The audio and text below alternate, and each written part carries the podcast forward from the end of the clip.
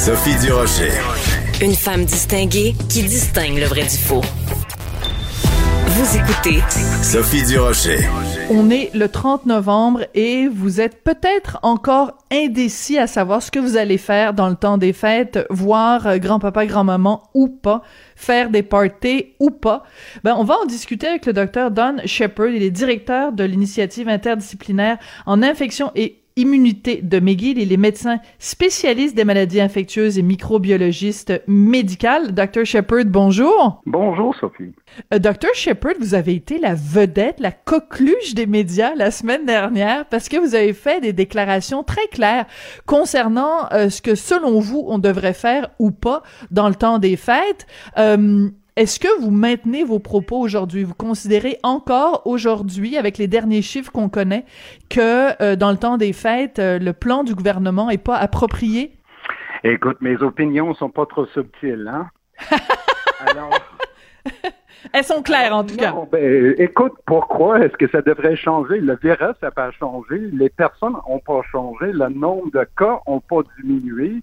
On a 30 décès par jour. J'étais sur les étages du COVID toute la semaine dernière. On a commencé sur mon étage avec 3 lits du COVID. J'ai fini avec 12 lits. J'ai transféré 4 patients aux soins intensifs. Ah oui, c'est une bonne idée de fêter maintenant. Ce que j'aime beaucoup, c'est votre ironie et en même temps, l'heure est grave, Dr Shepherd. Alors, je voudrais que vous nous reprécisiez clairement, en termes clairs, parce que c'est vraiment ça qui fait votre force, ce que vous pensez qu'on devrait faire ou pas à Noël. Allez-y, vous avez tout le temps d'antenne que vous voulez. Mais écoute, j'ai écouté la conversation que vous avez faite avec Patrick Derry vendredi dernier, si je me rappelle bien, et le résumé était super. C'est exactement les points importants que vous avez discutés. On sait que ça ne suit pas la science. C'est ça le problème avec le plan. C'est pas parce que j'aime pas le Noël, j'adore le Noël. Ça va être dur pour moi de ne pas voir ma famille. C'est pas que ce n'est pas juste. Oui, c'est pas juste. Tout le COVID, c'est pas juste. C'est parce que la science dit que si on continue avec un plan comme ça, on va avoir une éclosion énorme en janvier sur l'éclosion qu'on a présentement. On va parler d'une vague sur une vague sur une vague.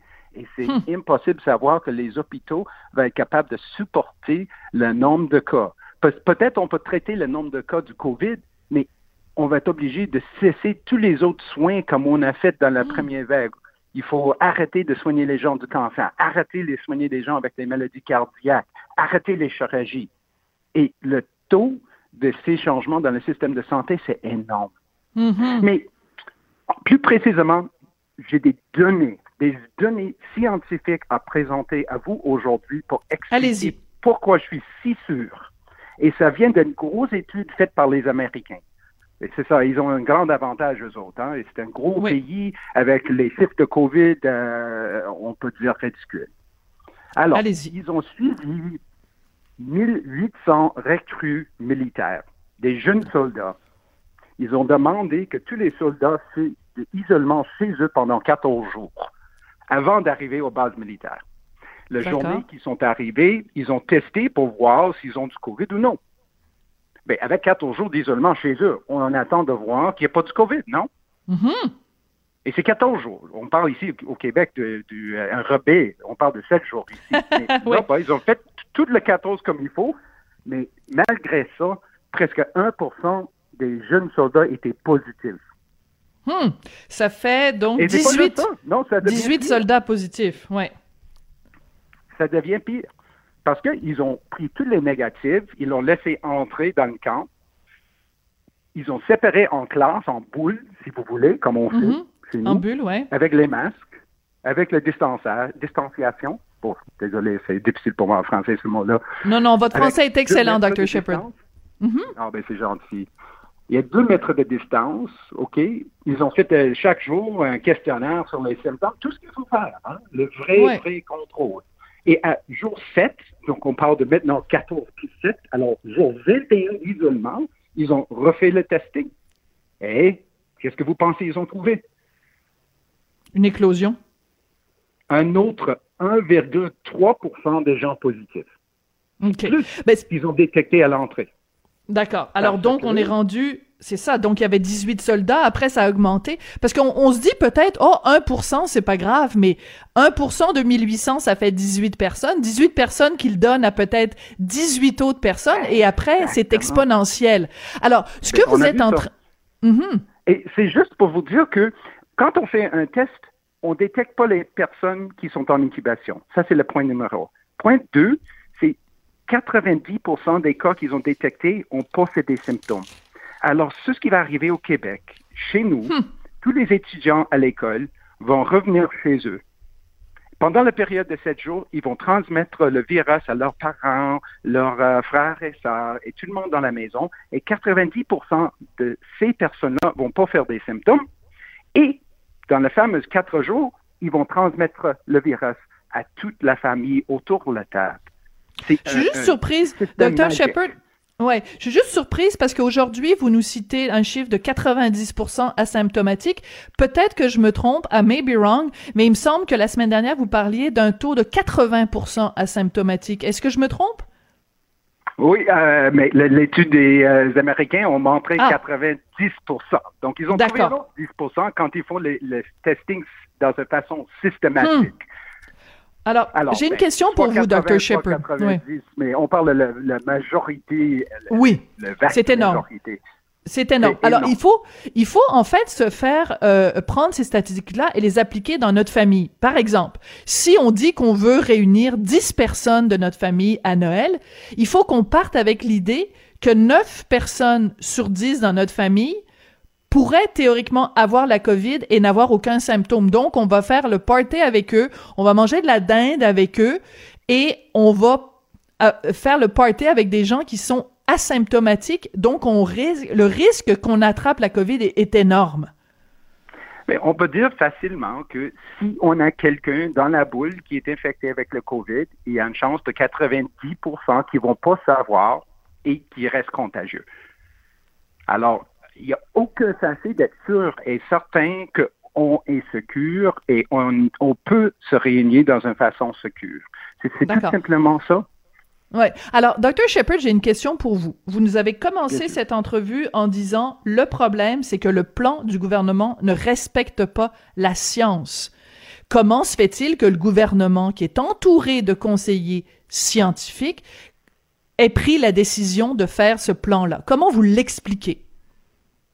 Bon, premièrement, je suis pas politicienne. Alors, je peux pas vous dire comment ils prennent leurs décisions, mais je comprends très, très bien. C'est pas facile pour eux autres, hein. À un côté, ils ont les gens qui disent Noël ou c'est la fin de ma vie. Et à l'autre côté, on a les scientifiques, les médecins comme moi qui disent, écoute, là, je sais pas quoi dire, mais on va avoir une autre éclosion. Ils sont obligés de choisir quoi faire entre les deux groupes et ils sont obligés d'être élus en 2-3 années aussi. C'est une pression spéciale pour eux autres. Et quand on a entendu Dr. Arruda, la première conférence de presse qu'ils ont, quand ils ont fait l'annonce, c'était très clair qu'il n'était pas confortable. Il a demandé à tout le monde de ne pas faire ce qui est permis. Donc, le message était clair que juste les règles qu'on donne, c'est pas nécessairement les meilleures choses à faire et on n'est pas obligé de se réunir. Les Québécois sont intelligents. Ils sont capables de faire la décision eux-mêmes. Ils sont capables de comprendre les données que j'ai présentées. C'est pas compliqué. C'est pas une étude qui prend d'un doctorat. Mais en même temps, vous dites les Québécois sont intelligents. Je sais pas si vous avez vu en fin de semaine dans le journal La Presse, on a demandé à différents scientifiques, des différentes personnes qui sont vraiment impliquées en ce moment dans la lutte à la COVID, quels allaient être leurs plans pour le temps des fêtes. Et c'est inspiré d'un reportage semblable qui avait été fait pour le Thanksgiving dans le New York Times. Alors, il y a plusieurs de ces scientifiques-là qui disent la même chose que vous. Ils disent, moi, personnellement, je comprends pas du tout la décision du gouvernement. Il faut absolument pas faire ça. Mais il y a plusieurs personnes qui disent « Ah oui, moi, je vais faire quand même un party avec ma famille, mais on va faire attention. » Puis c'est une décision qu'on a prise en groupe. Fait que s'il arrive quelque chose, on se sentira pas responsable personnellement. On va savoir que c'est une décision qui a été prise en groupe. Moi, j'ai capoté quand j'ai lu ce reportage-là. Moi aussi, franchement. Vous aussi? Je connais quelques-uns de ces médecins-là. Je trouve ça très difficile à lire. Mais écoute, Les médecins sont comme des humaines partout. Si on a 10 personnes, on va avoir 12 opinions. C'est normal, hein? Et on a des pressions familières, les gens qui veulent faire comme ils veulent. Combien de fois est-ce qu'on a entendu que « Oh, je sais que je suis pas supposé à faire ça, mais moi, je suis très prudent. Alors, je le fais quand même. Mm. » Tout le monde veut faire comme ils veulent. Mais on est humaine comme ça. C'est ça la raison que je vous donne les vraies données. Je chicane avec mes opinions. Je donne les vraies données pour expliquer pourquoi le virus va faire comme il veut et il ne veut pas faire un contrat moral. Il ne va pas respecter des rebais sur les isolements. C'est le virus, le même virus aujourd'hui qui était là la semaine dernière, qui va être là en janvier et notre corps, nos cellules sont pareilles. Ça ne change pas pour le Noël. Mais vous avez raison, tout à l'heure, vous avez dit, il y a une partie des Québécois pour qui ne pas fêter Noël, c'est la fin du monde, c'est la fin de la vie, là, c'est comme on a l'impression qu'ils vont mourir, là, s'ils arrivent pas à fêter Noël. C'est récalcitrant, là. Ces gens pour qui, là, fêter Noël, c'est la fin du monde. Qu'est-ce que vous voudriez leur dire, Dr. Shepherd, pour leur ouvrir les yeux? Écoute, pour vous qui insistez que vous allez fêter Noël, je sais très bien que je ne vais pas changer vos opinions. Alors, pour vous autres, si vous insistez de faire quelque chose qui met la population à risque, qui met vos grands-mamans à risque, qui fait tout ça, ben, au minimum, suivez les avis de santé publique et pensez, ne pas rester autour d'une table sans masque pour le repas. Parce que ça, c'est la meilleure façon de transmettre le virus. Quand on a les éclosions dans les hôpitaux, quand on a les éclosions dans les usines, les compagnies, la plupart du temps, c'est quand les gens mangent ensemble. Parce qu'on enlève les masques, on mange, on jase, on fait des aérosols, on reste dans le même endroit fermé pendant une période de temps, on oublie de remettre le masque, après on mange. Alors, c'est un buffet. Manger dans les coins différents, enlevez le masque juste quand vous avez une fourchette devant votre bouche et tout le reste du temps, mettre vos masques sur votre visage. Mmh.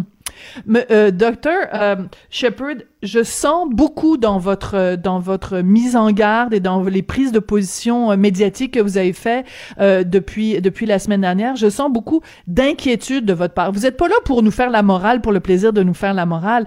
Vous avez une sincère inquiétude de ce qui va se passer en janvier. C'est exactement ça. Je me sens, c'est comme une responsabilité. Mmh. Écoute, pour moi, Noël, franchement, c'est mon favori. J'adore le Noël. C'est le seul temps que je suis avec toute ma famille. Je peux pas vous dire. C'est tellement important pour moi. Mais est-ce que c'est assez important que je peux être responsable pour le décès de quelqu'un? Pas nécessairement dans ma famille, mais si je contribue à la chaîne de transmission, je peux pas supporter une responsabilité comme ça juste parce que je suis pas capable d'éviter un Noël dans ma vie. Écoute, c'est le seul Noël COVID qu'on va passer. Les vaccins arrivent en janvier. L'année prochaine, ça va revenir au normal. Il y a comment on dit en français, une lumière au fin du tunnel. Je sais pas. Si au bout du tunnel, oui. Au bout du tunnel, merci. Il y a une lumière au bout du tunnel. Est-ce qu'on ne peut pas pousser pendant un autre 2 mois pour sauver les vies? C'est comme j'ai expliqué la dernière fois. En 10 ans, qu'est-ce que vous allez dire à vos grands-enfants que vous avez fait pendant la pandémie de COVID pour briser la chaîne, pour sauver des vies? Est-ce que vous allez dire que, oui, on a annulé notre grande fête, c'était dur, c'était triste, mais on a pris l'effort ou on a fêté? Mm. Et surtout, si dans 10 ans, on est encore là pour en parler à nos petits-enfants. Parce que si on contracte... That's the other thing. Si on contracte le virus à Noël, ben on sera pas là dans 10 ans pour le raconter à nos petits-enfants. Ben, moi, je préfère que l'année prochaine, tout le monde reste autour de la table et on mange pas des gens. Ouais. Écoutez, Dr. Shepherd, vraiment, vous avez trouvé les mots pour sensibiliser la population. Je croise les doigts.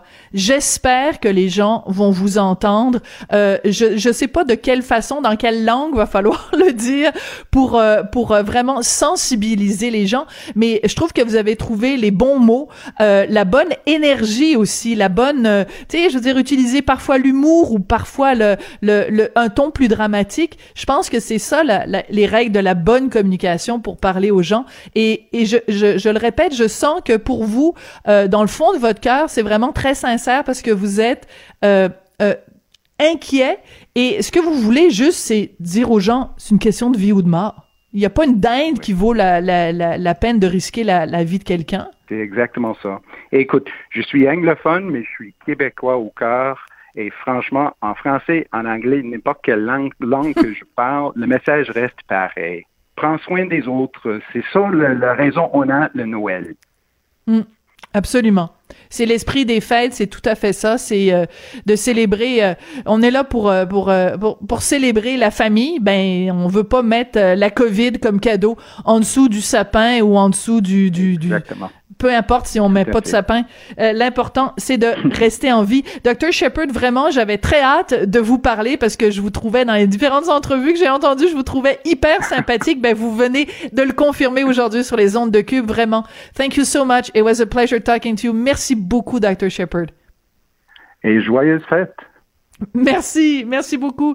Dr Don Shepherd, qui est directeur de l'initiative interdisciplinaire en infection et immunité de McGill, et les médecins spécialistes des maladies infectieuses et microbiologistes médicales. Le message est-tu assez clair? Vous avez un médecin qui travaille dans un hôpital, il nous l'a dit, il est passé de 3 lits COVID à 12 lits COVID. Il y a 4 patients transférés aux soins intensifs. Dans quelle langue va falloir le dire? Ne fêtez pas à Noël. C'est une question de vie ou de mort.